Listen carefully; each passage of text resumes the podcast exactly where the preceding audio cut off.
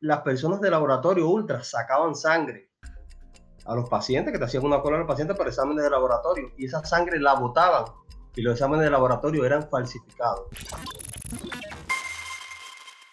Hola, buenas noches. Hola. ¡Oye, ultra!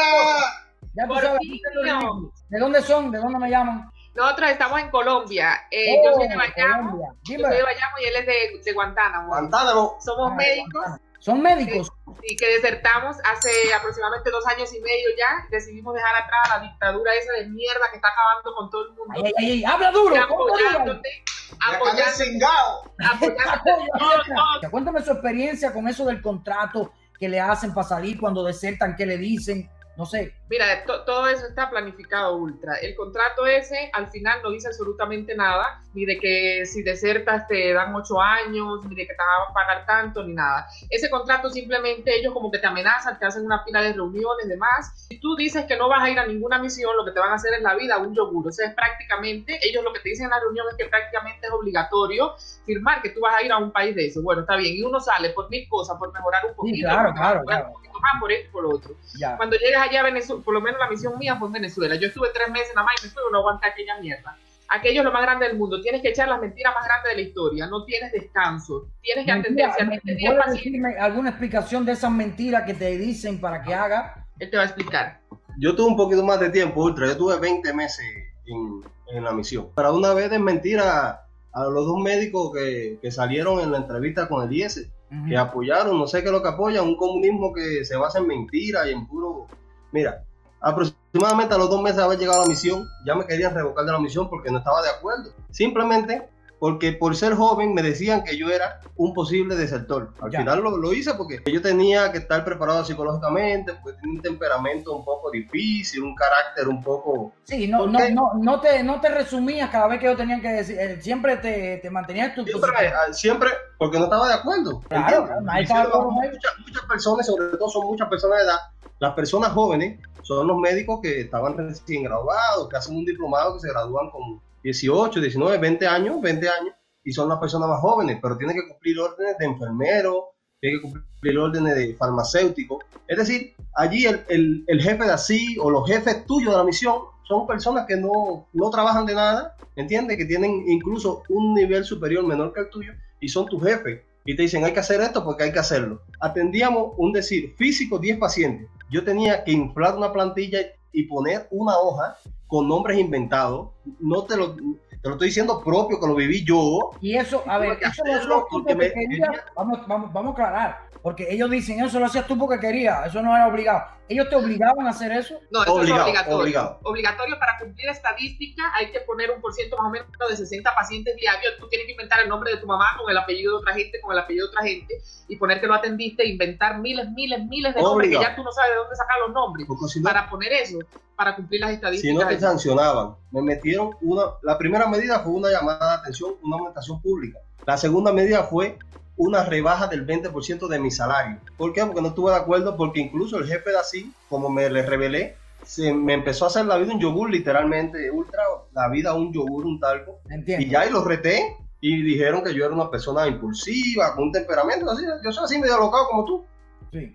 Las personas de laboratorio ultra sacaban sangre a los pacientes, que te hacían una cola a los pacientes para exámenes de laboratorio. Y esa sangre la botaban.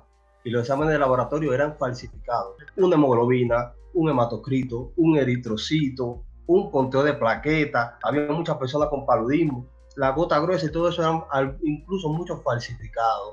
No, eso es lo más grande del mundo. Eso es lo más grande. Diciendo que un paciente, un paciente va allí al laboratorio en Venezuela, se hace una prueba, botan esa sangre y te dan otro resultado que ni sabe cuál es. claro, eso se inventa. Si el paciente está bien, así tú lo ves bien, eso lo inventan ellos. Inventan.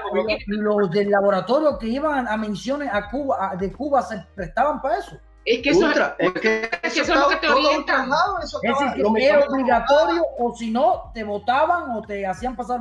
el jefe de así, eso es lo que te orienta. Y si eres una muchacha bonita, tienes que sujetarte, porque si no, si no quieres estar con el jefe de así, con este, con el otro, con los jefes, te mandan para los montes más feos de la historia, tienes que irte. Nosotros nos hicimos pareja allí en Venezuela y cuando nos Es enteramos decir, es decir, que eso pareja, es una mafia, es una mafia.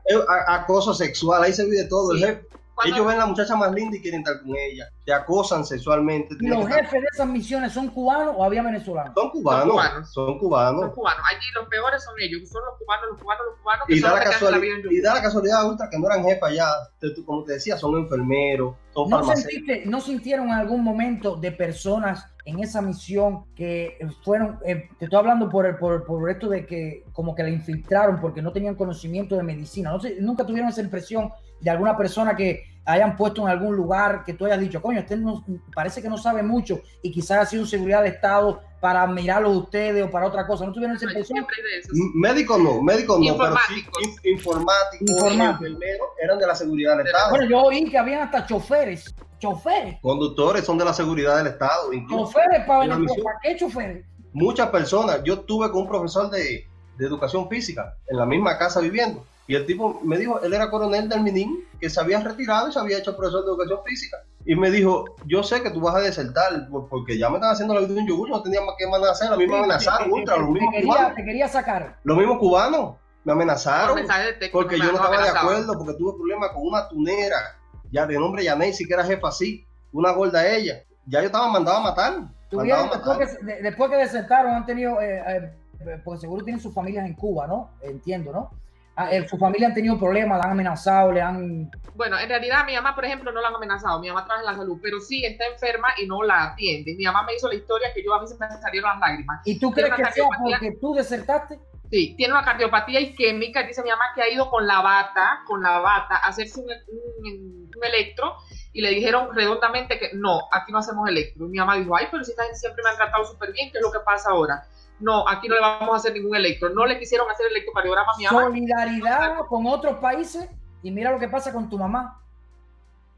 Y a mí me duele con la vida por ella, porque no, pero ella me dice que no, que hable. Ella me dice, Así no, a mí no me importa. Es decir, todo, que no la maltratan, pero eh, sus familias son discriminadas no la se atiende. puede decir en Cuba, pues eso siempre ha pasado, eso es algo, pero yo quiero que ustedes lo digan, porque cada persona tiene su experiencia, ¿no? Con lo que ha pasado con la dictadura. Y los Sí. médicos han sido de las personas más afectadas con esta dictadura, porque los preparan prácticamente y los engañan para ser esclavos. Seguro que esto, esto lo oyeron. Te estamos regalando una carrera de medicina, Sí, no. pero ¿a qué no. costo? Tú te sientes Al costo, al costo de tu vida. Te están, te están te cambiando la carrera por tu vida. Te van a mandar por una misión, ellos se van a hacer millonarios, va a venir para acá con una miseria y se te va la vida y cambiaste la carrera por la vida. ¿Tú crees que en un país capitalista no es mejor pagarla y después decir claro. yo gano el guerra? Claro. No es así. pues, No, no, espérate, porque es como yo siempre digo, ellos te parten la pata, te dan la muleta y dicen que de- después dicen que gracias a ellos es que tú caminas.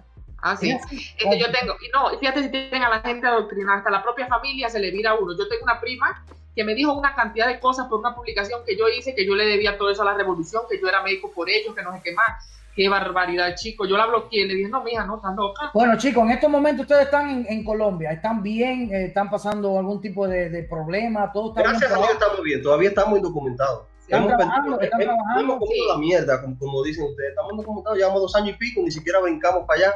En vez de ir para Colombia, para, allá, para México, la situación esa, viramos para atrás, fuimos para Perú. Gracias No, a Dios, siempre hemos tenido trabajo y siempre los profesionales de la salud siempre tienen un poco de Sí, la gente. que también, aparte pueden ayudar porque tienen conocimiento. Bueno, mira, yo te digo que hay muchos países que tienen sus cosas, unos buenos, otros malos, pero bueno, yo te digo, eh, salir de Cuba es un, es un gran alivio para muchas personas porque incluso ahí hoy está indocumentado, pero mañana puede llegar a la vía de que se documenten en, en Colombia, incluso puedan ejercer sus carreras, puedan estudiar, puedan revelar el título. Lo importante es que los cubanos somos luchadores y en cualquier parte del mundo salimos adelante, ¿ok?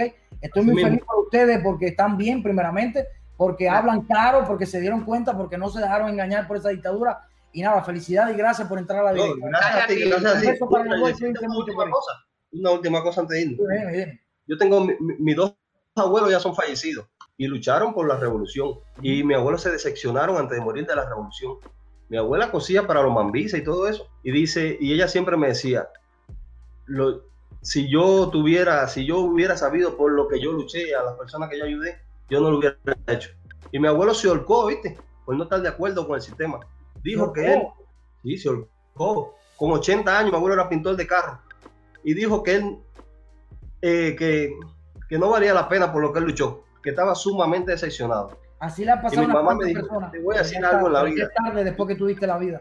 Mi mamá me dijo, te voy a decir algo, te voy a decir algo. Si algún día tú tienes la posibilidad de irte, así yo tengo una cama, así me esté muriendo, te pido que no regreses y te vayas. Esa es la mejor forma que tú me vas a ayudar. Y me duele hacer, yo lo estoy diciendo porque pasar un día a la madre que nosotros tuvimos el botión y cosas así, hacer.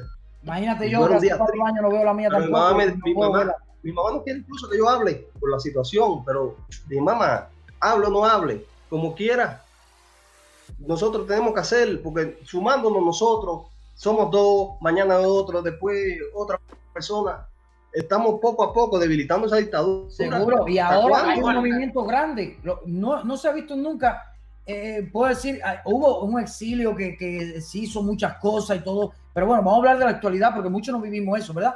Pero hoy en día estoy viendo que hay un movimiento grandísimo de cubanos, se expresan, responden, suben videos, desmienten, y eso es lo que nosotros siempre queremos transmitir. Y óyeme, de verdad, le agradezco a todos los cubanos que están sumados y no tienen poco tiempo. Mira lo que pasó con el noticiero, cuántos cubanos subieron videos. Y no son mentiras, lo descarados, que esto y lo otro. Porque nos damos cuenta ya poco a poco que a uno pueden prohibir, pero a todos no. Así es. En Cuba a uno pueden meter preso, pero si se tiran mil no pueden meterlos presos. En poco tiempo han logrado, tanto tú, Ultra, muchas gracias por el trabajo que estás haciendo, como Eliezer Ávila, que lo sigo mucho. Me toca como por Hola, como al Chucho del Chucho. Sigo sigo, seguimos a todos los influencers día a día, seguimos su programa y muchas gracias por lo que están haciendo, porque están ayudando y le están abriendo la mente y están a muchas personas lo están sacando y le están quitando el miedo.